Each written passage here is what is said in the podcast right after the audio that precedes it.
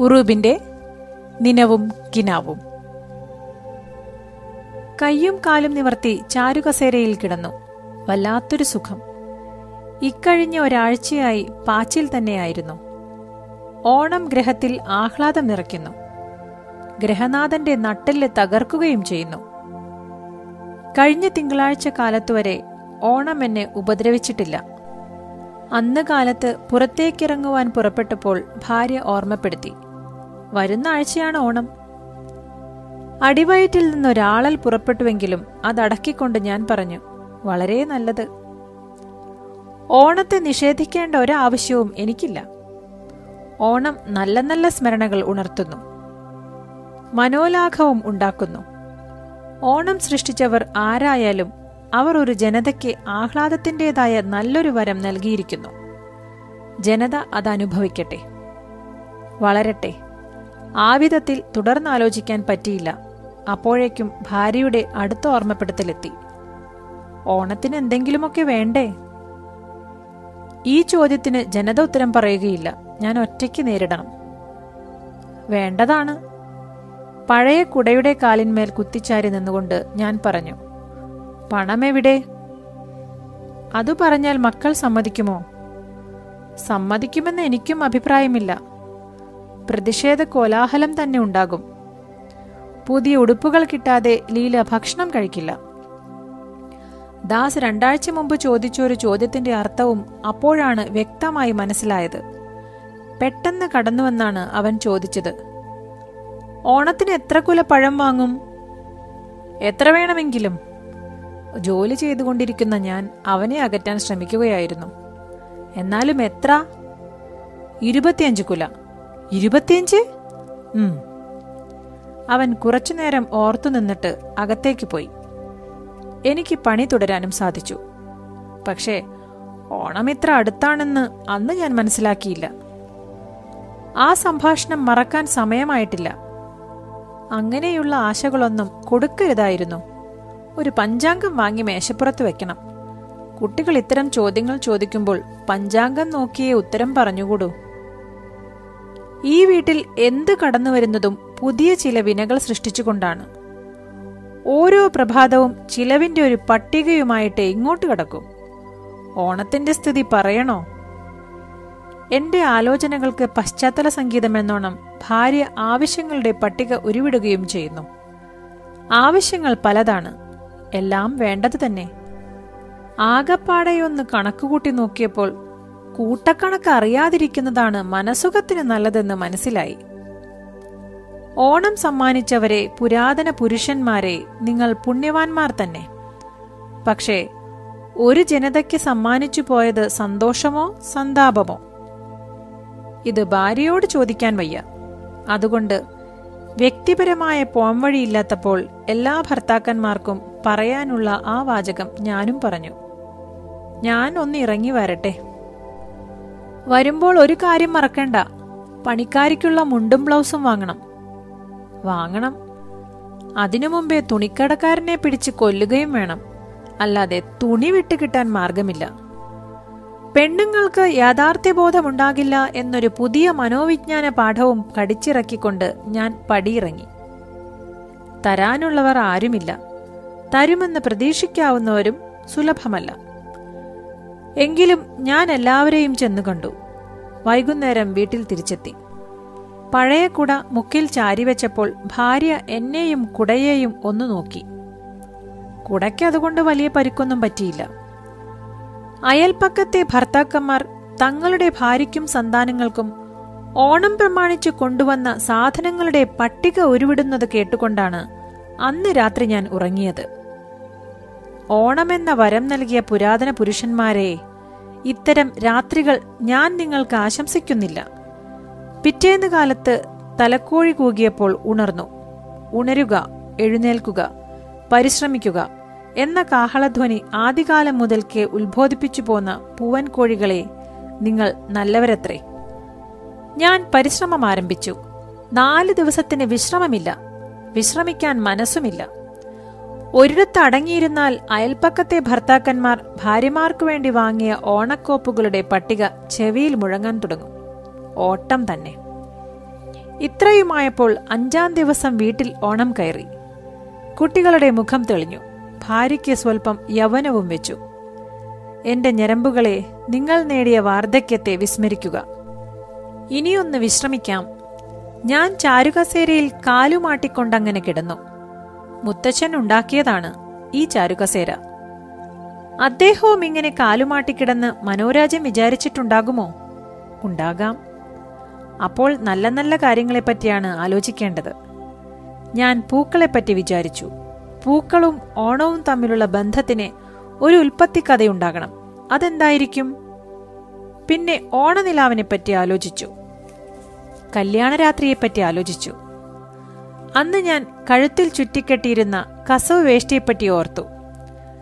അങ്ങനെ ഒരൊറ്റ കസവ് വേഷ്ടിയെ ജീവിതത്തിൽ ജീവിതത്തിലുണ്ടായിട്ടുള്ളൂ. പിന്നീടത് പഴകി കീറി. ദാസ് കൈക്കുഞ്ഞായിരിക്കുമ്പോൾ. അവന്റെ മൂത്രം തുടച്ചു കളയാൻ ഭാര്യ ആ വേഷ്ടിയുടെ കഷ്ണം ഉപയോഗിച്ചിരുന്നത് ഓർമ്മ വന്നു. വേണ്ട. ആലോചനകൾ കൊള്ളരുതായ്മയിലേക്ക് ഇറങ്ങുകയാണ്. മനോരഥം മറ്റൊരു മാർഗത്തിലേക്ക് തിരിച്ചുവിടണം.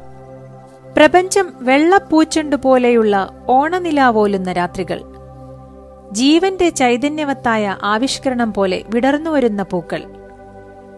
ജീവിതം ഫലവത്താണ് എന്ന് സ്പഷ്ടമാക്കുന്ന നെൽവയലുകൾ. അപ്പോൾ ദാസിനൊരു സംശയം. തൃക്കാക്കരപ്പിന് ഓലക്കുട ചൂടണ്ടേ?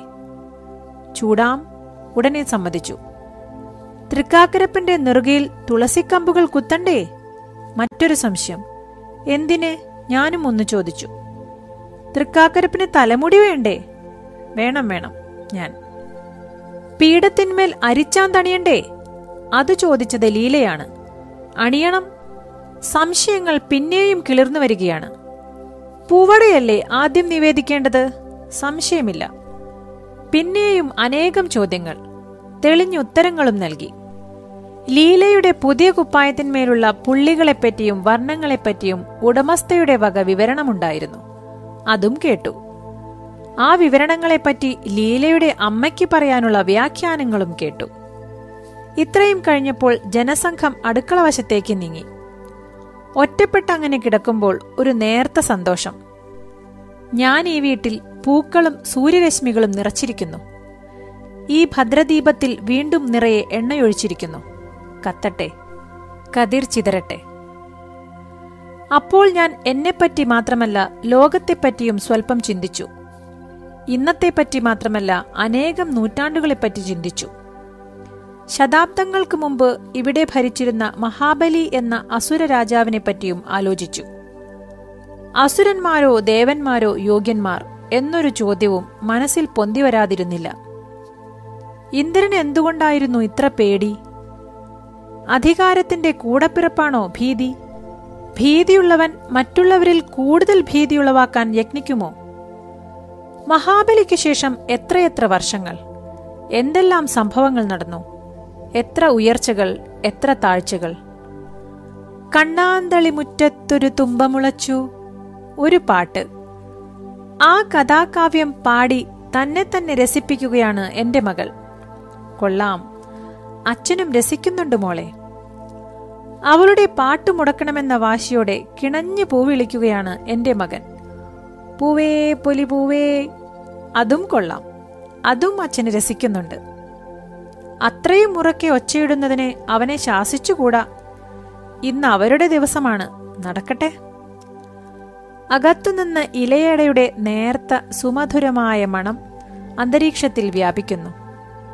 കുടുംബിനിയുടെ ഹൃദയം തുറക്കുകയാണെന്ന് തോന്നുന്നു. തുറക്കട്ടെ. കാലം വിറപ്പിച്ചുകൊണ്ട് അങ്ങനെ കിടന്നപ്പോൾ എനിക്കും ഒന്ന് പാടിയാൽ വേണ്ടിയില്ലെന്ന് തോന്നി. കണ്ണാന്തളി മുറ്റത്തൊരു തുമ്പമുളച്ചു തുമ്പ കൊണ്ടമ്പത് തോണി ചമച്ചു. തോണിത്തലപ്പത്തൊരാൽ മുളച്ചു. ആലിന്റെ കൊമ്പത്തൊരുണ്ണി പിറന്നു. അമ്പടാ ഉണ്ണി പിറക്കാൻ കണ്ടൊരു സ്ഥലം. ആ അമ്പത് തുമ്പത്തോണികളുടെ യാത്രയും മനസ്സിൽ കണ്ടുകൊണ്ട് കിടക്കുകയാണ്. അവ ഒഴുകിപ്പോകുന്നു. പച്ച നിറത്തിലുള്ള തോണികൾ. അവ നിറച്ച് കുട്ടികളും നേന്ത്രപ്പഴവും പൂക്കളും ബലൂണുകളുമാണ്. പുഴയിൽ നിന്ന് നനുത്ത കാറ്റ് കൺപോളകളിൽ വന്ന് തട്ടുന്നു. എന്തൊരു മൃദുസ്പർശം. പൂക്കൊണ്ട് കൺപോളകൾ തടവുന്നതുപോലെ. ചുറ്റും പൂക്കൂമ്പാരങ്ങളാണ് പൂക്കുറ്റി തുമ്പ കണ്ണാന്തളി ചെമ്പരത്തി ഭൂമിയിലെ എല്ലാ പൂക്കളും കൊണ്ടുവന്ന് കൂട്ടിയിട്ടുണ്ട്. ഓരോ കൂമ്പാരത്തിനും പിമ്പിൽ ഒരു പുഷ്പരൂപം നിൽക്കുന്നു. കണ്ണും മൂക്കുമെല്ലാം പൂക്കളെ കൊണ്ടാണ്. കണ്ണാന്തളി കൊണ്ടാണ് കണ്ണുകൾ. മൂക്കോ? എന്തോ ഒരു നല്ലതരം പൂവാണ്. നിങ്ങൾ ആരാണ്? ഒരു ചിരി മാത്രം. നിങ്ങൾ ആരാണ്? ഞാൻ വീണ്ടും ചോദിച്ചു. കൂട്ടമണികൾ മുഴങ്ങും പോലെ ചിരി ആ പുഷ്പരൂപങ്ങളിൽ നിന്ന് പൊന്തി. അപ്പോൾ ആഹ്ലാദമോ ഭയമോ തോന്നിയതെന്ന് പറയാൻ പ്രയാസം. ഞാൻ ഇമയിളക്കാതെ നോക്കി. താലമെടുത്ത സ്ത്രീകളെപ്പോലെ രണ്ടു വരിയായിട്ടാണ് പൂക്കൂമ്പാരങ്ങളുടെ നിൽപ്പ്. നടുവിൽ ഒരിടനാഴിക. ഇടനാഴികയിലും പൂതിർത്ത് വിരിച്ചിരിക്കുന്നു. ആ പൂക്കളിലെ മഞ്ഞുതുള്ളികൾ മണിമുത്തുകളെപ്പോലെ നിൽക്കുന്നു. ഊനം തട്ടിയിട്ടില്ല. അവ പറിച്ചെടുത്തവയല്ല തന്നെത്താൻ വന്നിരുന്നവയാണെന്ന് തോന്നും. ആ പുഷ്പരൂപങ്ങളുടെ പിമ്പ്രത്ത് കടലാണ്. തിരമാലകൾ ഉയർന്നമരുന്നു. ആ കടലിലേക്ക് ചാഞ്ഞുകൊണ്ട് ഒരു മലയും നിൽക്കുന്നു. മലകളുടെ മുകൾ പരപ്പെല്ലാം കോടമഞ്ഞുകൊണ്ട് മൂടിക്കിടക്കുകയാണ്. പുഷ്പരൂപങ്ങളുടെ നടുവിലുള്ള ഇടനാഴിയുടെ അങ്ങേയറ്റത്ത് ഒരു പ്രകാശം പെട്ടെന്നാണ് പ്രത്യക്ഷപ്പെട്ടത്. ഞാൻ അങ്ങോട്ട് നോക്കി. ദീർഘകായകനായ ഒരു മനുഷ്യൻ അവിടെ നിൽക്കുന്നു. അദ്ദേഹത്തിന്റെ ചുമലിൽ ഞൊറിഞ്ഞിട്ടിട്ടുള്ള വേഷ്ടിയിൽ നിറച്ചും കസവാണ്. അദ്ദേഹത്തിന്റെ നെറ്റി വരെ മാത്രമേ കാണാനുള്ളൂ. ശിരസ് പ്രകാശപ്പൊലിമയിൽ മറഞ്ഞിരിക്കുകയാണ്. എന്റെ നേരെ നോക്കുന്നു. പ്രശാന്തവും പ്രകാശമാനവുമാണ് ദൃഷ്ടികൾ. ഇങ്ങോട്ട് വരാം. ഞാൻ ക്ഷണിച്ചു. വരാമോ? മുഴങ്ങുന്നതായിരുന്നു അദ്ദേഹത്തിന്റെ ശബ്ദം. വരൂ തീർച്ചയായും വരാം. ഞാൻ വിനീതനായി വീണ്ടും ക്ഷണിച്ചു. അദ്ദേഹം പൂക്കൂമ്പാരങ്ങൾക്കിടയിലൂടെ പൂവിതെറിയ നിലത്ത് പതുക്കെ പതുക്കെ കാൽവെച്ച് വരികയാണ്. അദ്ദേഹം മുമ്പിലെത്തിയപ്പോൾ പുഷ്പരൂപങ്ങൾ തലകുനിക്കുന്നു. ചെവിയാട്ടിക്കൊണ്ട് പതുക്കെ പതുക്കെ നടന്നുവരുന്ന ഒരു ആനയെപ്പോലെയുണ്ടായിരുന്നു അദ്ദേഹം. എന്റെ കണ്ണുകൾ വിടർന്നു. വീർപ്പുമുട്ടുന്നതുപോലെ തോന്നി. ഭയമല്ല ഭക്ത്യാദരങ്ങളെക്കൊണ്ട് ഹൃദയം വിങ്ങുകയായിരുന്നു. അദ്ദേഹത്തിന് നാല് കാലുകളുണ്ടോ? രണ്ട് കൊച്ചു കാലുകൾ കൂടി ഞാൻ സൂക്ഷിച്ചു നോക്കി. ഒരു ചെറുക്കൻ അദ്ദേഹത്തിന്റെ അരക്കെട്ടിൽ കെട്ടിപ്പിടിച്ചുകൊണ്ട് നടക്കുകയാണ്. കറുത്തിരുണ്ട് ചപ്ര തലമുടിയോടുകൂടിയൊരു കുട്ടി. അവന്റെ മുഖം വികൃതവും വൃത്തികെട്ടതുമായിരുന്നു. ആ മുഖം മുമ്പെവിടെയോ വെച്ച് കണ്ടതുപോലെ തോന്നുന്നു. അദ്ദേഹം അവന്റെ ചുമലിൽ കൈവച്ചിരിക്കുകയാണ്. അടുത്തെത്തിയപ്പോൾ തലകുനിച്ചുകൊണ്ട് ഞാൻ പറഞ്ഞു ഇരിക്കൂ. ഇവനും ഇരിക്കാമോ? കൂടെയുള്ള കുട്ടിയെ ചൂണ്ടിക്കാട്ടിയിട്ടാണ് അദ്ദേഹം ചോദിച്ചത്. അവന്റെ മുഖത്തേക്ക് നോക്കിയിട്ട് സമ്മതിക്കാൻ വിഷമമുണ്ടായിരുന്നു. എങ്കിലും ഞാൻ പറഞ്ഞു ഇരിക്കാം. നിങ്ങളത് ഇഷ്ടപ്പെടുകയില്ല എനിക്കറിയാം. എങ്കിലും അതിഥിയോട് കാട്ടിയ മര്യാദയ്ക്ക് ഞാൻ കൃതജ്ഞനാണ്. അങ്ങ് ആരാണ്? വിനീതമായിരുന്നു എന്റെ ചോദ്യം. വാക്കുകളെ വളരെ പ്രയാസപ്പെട്ടിട്ടാണ് ഞാൻ പുറത്തേക്ക് കൊണ്ടുവന്നത്. ഇവനെ മനസ്സിലായോ? കണ്ടിട്ടുണ്ട് എങ്കിലും വ്യക്തമായ ഓർമ്മയില്ല. ഇന്നലെ ഉച്ചയ്ക്ക് കൂടി കണ്ടതാണ്. ആ ചെറുക്കനാണ് സംസാരിക്കുന്നത്. അവന്റെ വികൃതമായ മുഖത്തുനിന്ന് പുറപ്പെടുന്ന ആ ശബ്ദം വീണാനാഥം പോലെ മനോഹരമായിരുന്നു. എവിടെ വെച്ചാണ് ഞാൻ ഈ കുട്ടിയെ കണ്ടത്? പച്ചക്കറിക്കടയിൽ വെച്ച് പഴം വാങ്ങുമ്പോൾ ഒരു പഴം ചോദിച്ചിട്ട് തന്നില്ല. ഒരു കാലണ ചോദിച്ചപ്പോൾ ആട്ടി ഓടിച്ചു. അവൻ കൂർത്ത കൺമുന എന്റെ മുഖത്ത് തറച്ചുകൊണ്ട് പറയുകയാണ് നീ ആരാണ് കുട്ടി? തലേനാൾ അവൻ എല്ലാം പറഞ്ഞു അത്രേ അവന്റെ അച്ഛൻ യുദ്ധത്തിൽ കൊല്ലപ്പെട്ടു. അമ്മ പട്ടിണി കിടന്ന് മരിച്ചു. ഒരു അനീതിയേയുള്ളൂ. അവൻ വേണം അവളെ നോക്കുവാൻ. അവൾ വിശന്ന് കരയുന്നു. ഇതൊക്കെ പറഞ്ഞപ്പോൾ സ്വൈരം കിടത്താതെ കടന്നുപോകാൻ ഞാൻ പറഞ്ഞുപോൽ നേരാവാം. എത്ര അങ്ങാടി ചെറുക്കന്മാർ. അവർ ഈച്ചകളെപ്പോലെ ചുറ്റും കൂടുമ്പോൾ അതൊരു സ്വൈരക്കേട് തന്നെയല്ലേ? എങ്കിലും ഒരു മഹാപുരുഷന്റെ മുമ്പിൽ വെച്ച് എന്നെ അപമാനിക്കുന്ന ഇത്തരം പിച്ചത്തരങ്ങൾ പറഞ്ഞപ്പോൾ എനിക്ക് കഠിനമായി ദേഷ്യം വന്നു. അദ്ദേഹം അവിടെ ഇല്ലായിരുന്നുവെങ്കിൽ ഞാൻ അവനെ ആട്ടിയോടിച്ചേനെ. ഓർമ്മയായോ? ഗംഭീര പുരുഷനാണ് ചോദിച്ചത്. ഉവ് ഇതൊക്കെ താൻ കണ്ടുവെന്ന് അദ്ദേഹം പറഞ്ഞു.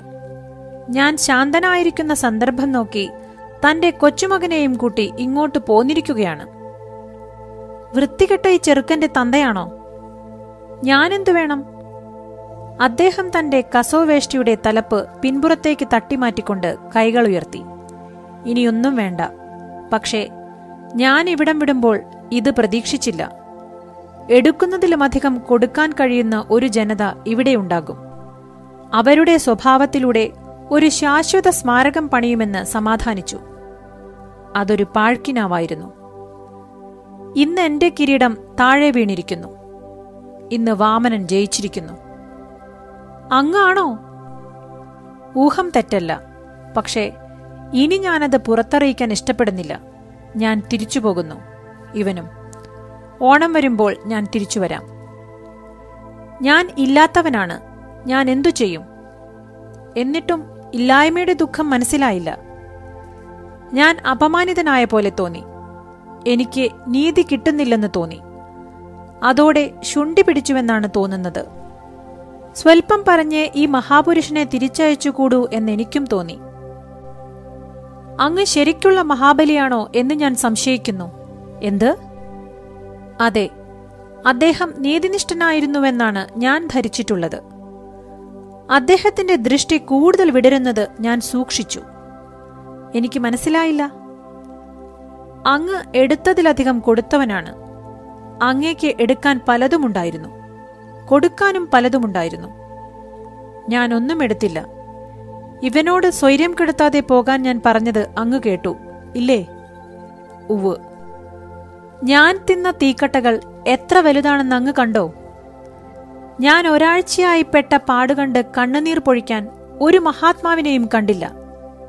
ഇവന്റേതിനോളം തന്നെ കീറിയതല്ല എന്റെ ഉടുതുണി എന്നതുകൊണ്ട് എന്റെ ദുഃഖം ദുഃഖമല്ലാതാകുന്നില്ല സ്വാമി. എന്നു ഞാൻ പറഞ്ഞില്ലല്ലോ. അങ്ങെന്നോട് ശേഷം ചോദിക്കാൻ വന്നിരിക്കുകയാണ്. ഞാനതിൽ സന്തോഷിക്കുന്നു. ആരെങ്കിലും എന്തെങ്കിലും ചോദിക്കാനുണ്ടെന്ന് വരുന്നത് സന്തോഷമാണ്. ഞാനും ഈ ലോകത്തിന് ബന്ധപ്പെട്ടവനാണെന്ന് വരുമല്ലോ. പക്ഷേ ഇന്നലെ വരെ ഉറങ്ങാത്ത അനേകം രാത്രികളും ഉൾച്ചൂടെഴുന്ന അനേകം പകലുകളും ഞാൻ കഴിച്ചു. അത് കാണാൻ ആരും വന്നില്ല. അതേപ്പറ്റി സംസാരിക്കാനും ആരെയും കൂട്ടി വന്നില്ല. നാല് ദിവസം മുൻപ് കുറച്ച് പണം കടം ചോദിക്കാൻ ചെന്നപ്പോൾ ആ ഗോപിനായർ എന്താണ് പറഞ്ഞതെന്ന് അങ്ങ് കേട്ടുവോ? വസ്തുവുണ്ടെങ്കിൽ പണയം എഴുതിക്കോളൂ പണം തരാമെന്ന്. വ്യസനം തോന്നി. എങ്കിലും അയാൾ അന്യായം പറഞ്ഞുവെന്ന് എനിക്ക് തോന്നിയില്ല. പണം കിട്ടാക്കുറ്റിയിലിട്ട് സ്വന്തം കുടുംബത്തെ നിരത്തിലിറക്കി കൂടുതൽ തെണ്ടികളെ സൃഷ്ടിക്കാൻ അയാൾ ഇഷ്ടപ്പെടുന്നില്ലെന്ന് മനസ്സിലാക്കാൻ എനിക്ക് കഴിയുമായിരുന്നു. എന്റെ കയ്യിൽ വസ്തുവകകളില്ല. ഞാൻ നിശബ്ദനായി തിരിച്ചു പോന്നു. ഉണ്ടായിരുന്നെങ്കിൽ കൊടുത്തേനെ. എന്റെ കുട്ടികൾക്ക് ഓണമുണ്ടാകാൻ. ഓണത്തിന്റെ നായകൻ അങ്ങായാലും ഇനിയൊരാളായാലും കൊള്ളാം. എന്റെ കുട്ടികൾക്ക് ഓണമുണ്ടാകണമെന്നായിരുന്നു എന്റെ ശ്രദ്ധ. ഇവനും നിങ്ങളുടെ കുട്ടിയായിക്കൂടെ? വയ്യ. ഞാൻ അത്ര മഹാത്മാവായിട്ടില്ല. എന്റെ കുട്ടികൾ എന്റെ കുട്ടികളും തെണ്ടിച്ചെറുക്കന്മാർ തെണ്ടിച്ചെറുക്കന്മാരും തന്നെയാണ് എനിക്ക്. ശിബി മുതൽ അങ്ങുവരെ അനേകം മഹാത്മാക്കൾ ഉണ്ടായി. അവരെയെല്ലാം ഞങ്ങൾ പൂജിക്കുന്നു. എന്തുകൊണ്ട്? അതിനിടയിൽ അനേകമായിരത്തിൽ ഒരുവനാണ് ഞാൻ. ഒരിക്കലും ദയ കിട്ടിയിട്ടില്ലാത്തവൻ. ഒരിക്കലും സഹാനുഭൂതി ഇരന്നിട്ടില്ലാത്തവനും. ദുർബലമായ സ്വന്തം കാലുകൾ കൊണ്ട് തന്നെ നടന്ന് നടന്ന് ജീവിക്കുന്നവനാണ്. ഇരക്കുന്നവന്റെ ദുഃഖം പുറത്താണ്. ഇരക്കാതെ ജീവിക്കുന്നവന്റെ നീറ്റൽ അകത്താണ്. ഉമിത്തി വിഴുങ്ങിക്കൊണ്ടാണ് അവൻ നടക്കുന്നത്. ഇതാരും കണ്ടില്ല. കാണിക്കാൻ ഞാൻ ഇഷ്ടപ്പെടുന്നില്ല. എനിക്ക് ലജ്ജ വിട്ടുപോയിട്ടില്ല. അതെ മഹാപുരുഷൻ പറഞ്ഞു. അതുകൊണ്ടാണ് ഞാൻ നിങ്ങളിൽ നിന്ന് കൂടുതൽ സഹാനുഭൂതി പ്രതീക്ഷിക്കുന്നത്. സഹാനുഭൂതി കൊണ്ട് ആർക്കും ഉപകാരം ചെയ്യാൻ വയ്യ. ഇവനെ കണ്ടപ്പോൾ എനിക്കും ദുഃഖം തോന്നി. പക്ഷേ ഒന്നും ചെയ്യാൻ പറ്റില്ല. ഞാൻ കടന്നുപോകാൻ പറഞ്ഞു. മനുഷ്യന്റെ വേദന കണ്ടുകൊണ്ടിരിക്കുന്നത് സുഖമല്ലാത്തതുകൊണ്ട്. അദ്ദേഹം എന്റെ മുഖത്തേക്ക് നോക്കി. നിശബ്ദനായി നിന്നു. ആ കണ്ണുകൾ ആർദ്രങ്ങളായിരുന്നു. അദ്ദേഹത്തിന്റെ ശിരസിലെ പ്രകാശപ്പൊലിമയിലൂടെ എവിടെ നിന്നോ വന്ന ചില കാർമേഘങ്ങൾ കടന്നുപോയി. എനിക്ക് കിതയ്ക്കുന്നുണ്ടായിരുന്നുവെന്നാണ് തോന്നുന്നത്. നെഞ്ചിലൂടെ തള്ളിത്തള്ളി വന്ന കരച്ചിൽ അമർത്തിക്കൊണ്ട് ഞാൻ നിന്നു. മകനെ അത്രയും ആർദ്രമായ ഒരു വിളി ഞാൻ ഇതിനു മുമ്പ് കേട്ടിട്ടുണ്ടോ എന്ന് സംശയമാണ്. ഇവന്റെ ജ്യേഷ്ഠനെ കൂടി ഞാൻ കണ്ടെത്തിയിരിക്കുന്നു. വരൂ. നീയും നൊമ്പരപ്പെടുന്നു. നീയും സ്നേഹമർഹിക്കുന്നു. അദ്ദേഹം എന്നെ കെട്ടിപ്പിടിച്ചു. പൂമാലകൾ എന്റെ ദേഹത്തിൽ സ്പർശിക്കുന്നതുപോലെ തോന്നി.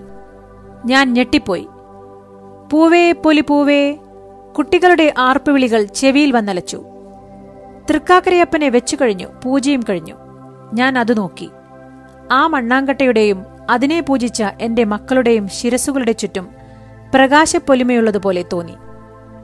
ഓണം സൃഷ്ടിച്ചവർ നല്ലവരല്ലെന്ന് അപ്പോൾ തോന്നിയില്ല